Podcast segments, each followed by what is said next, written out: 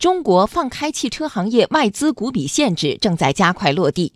特斯拉在上海出资设立的全资子公司特斯拉上海有限公司已经正式获得上海浦东新区市场监管局核发的营业执照。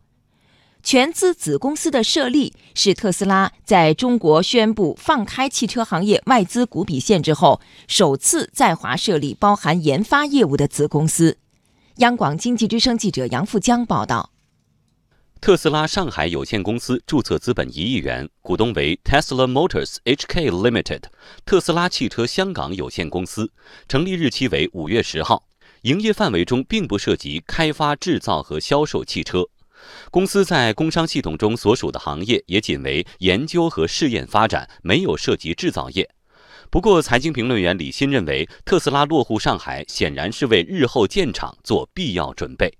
因为汽车业内有一个说法。在一个地方建厂的话，搭这个汽车工厂的钢结构，大概都需要一年半到两年的时间。所以特斯拉，我先占了这个地方，我先做准备。那一旦政策解读有松动，一旦这个政策放开，我已经基本的都做完了，直接就能投入生产。市场非常敏锐。五月十五号早盘，特斯拉概念股领涨。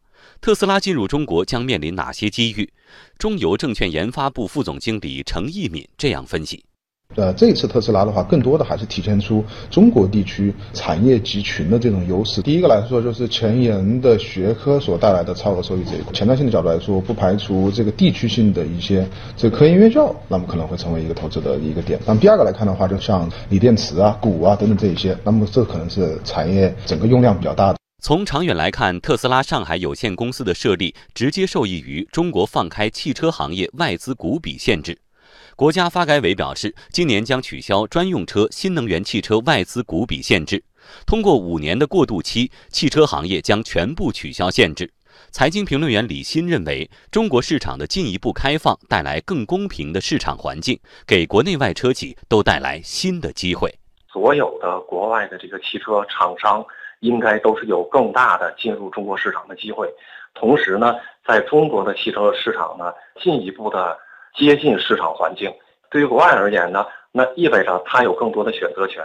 我是以扩展产能为主，还是以扩展品牌的这个市场认知为主？不同的战略决定了它有不同的选择。还有一个好处呢，就是它可以利益最大化。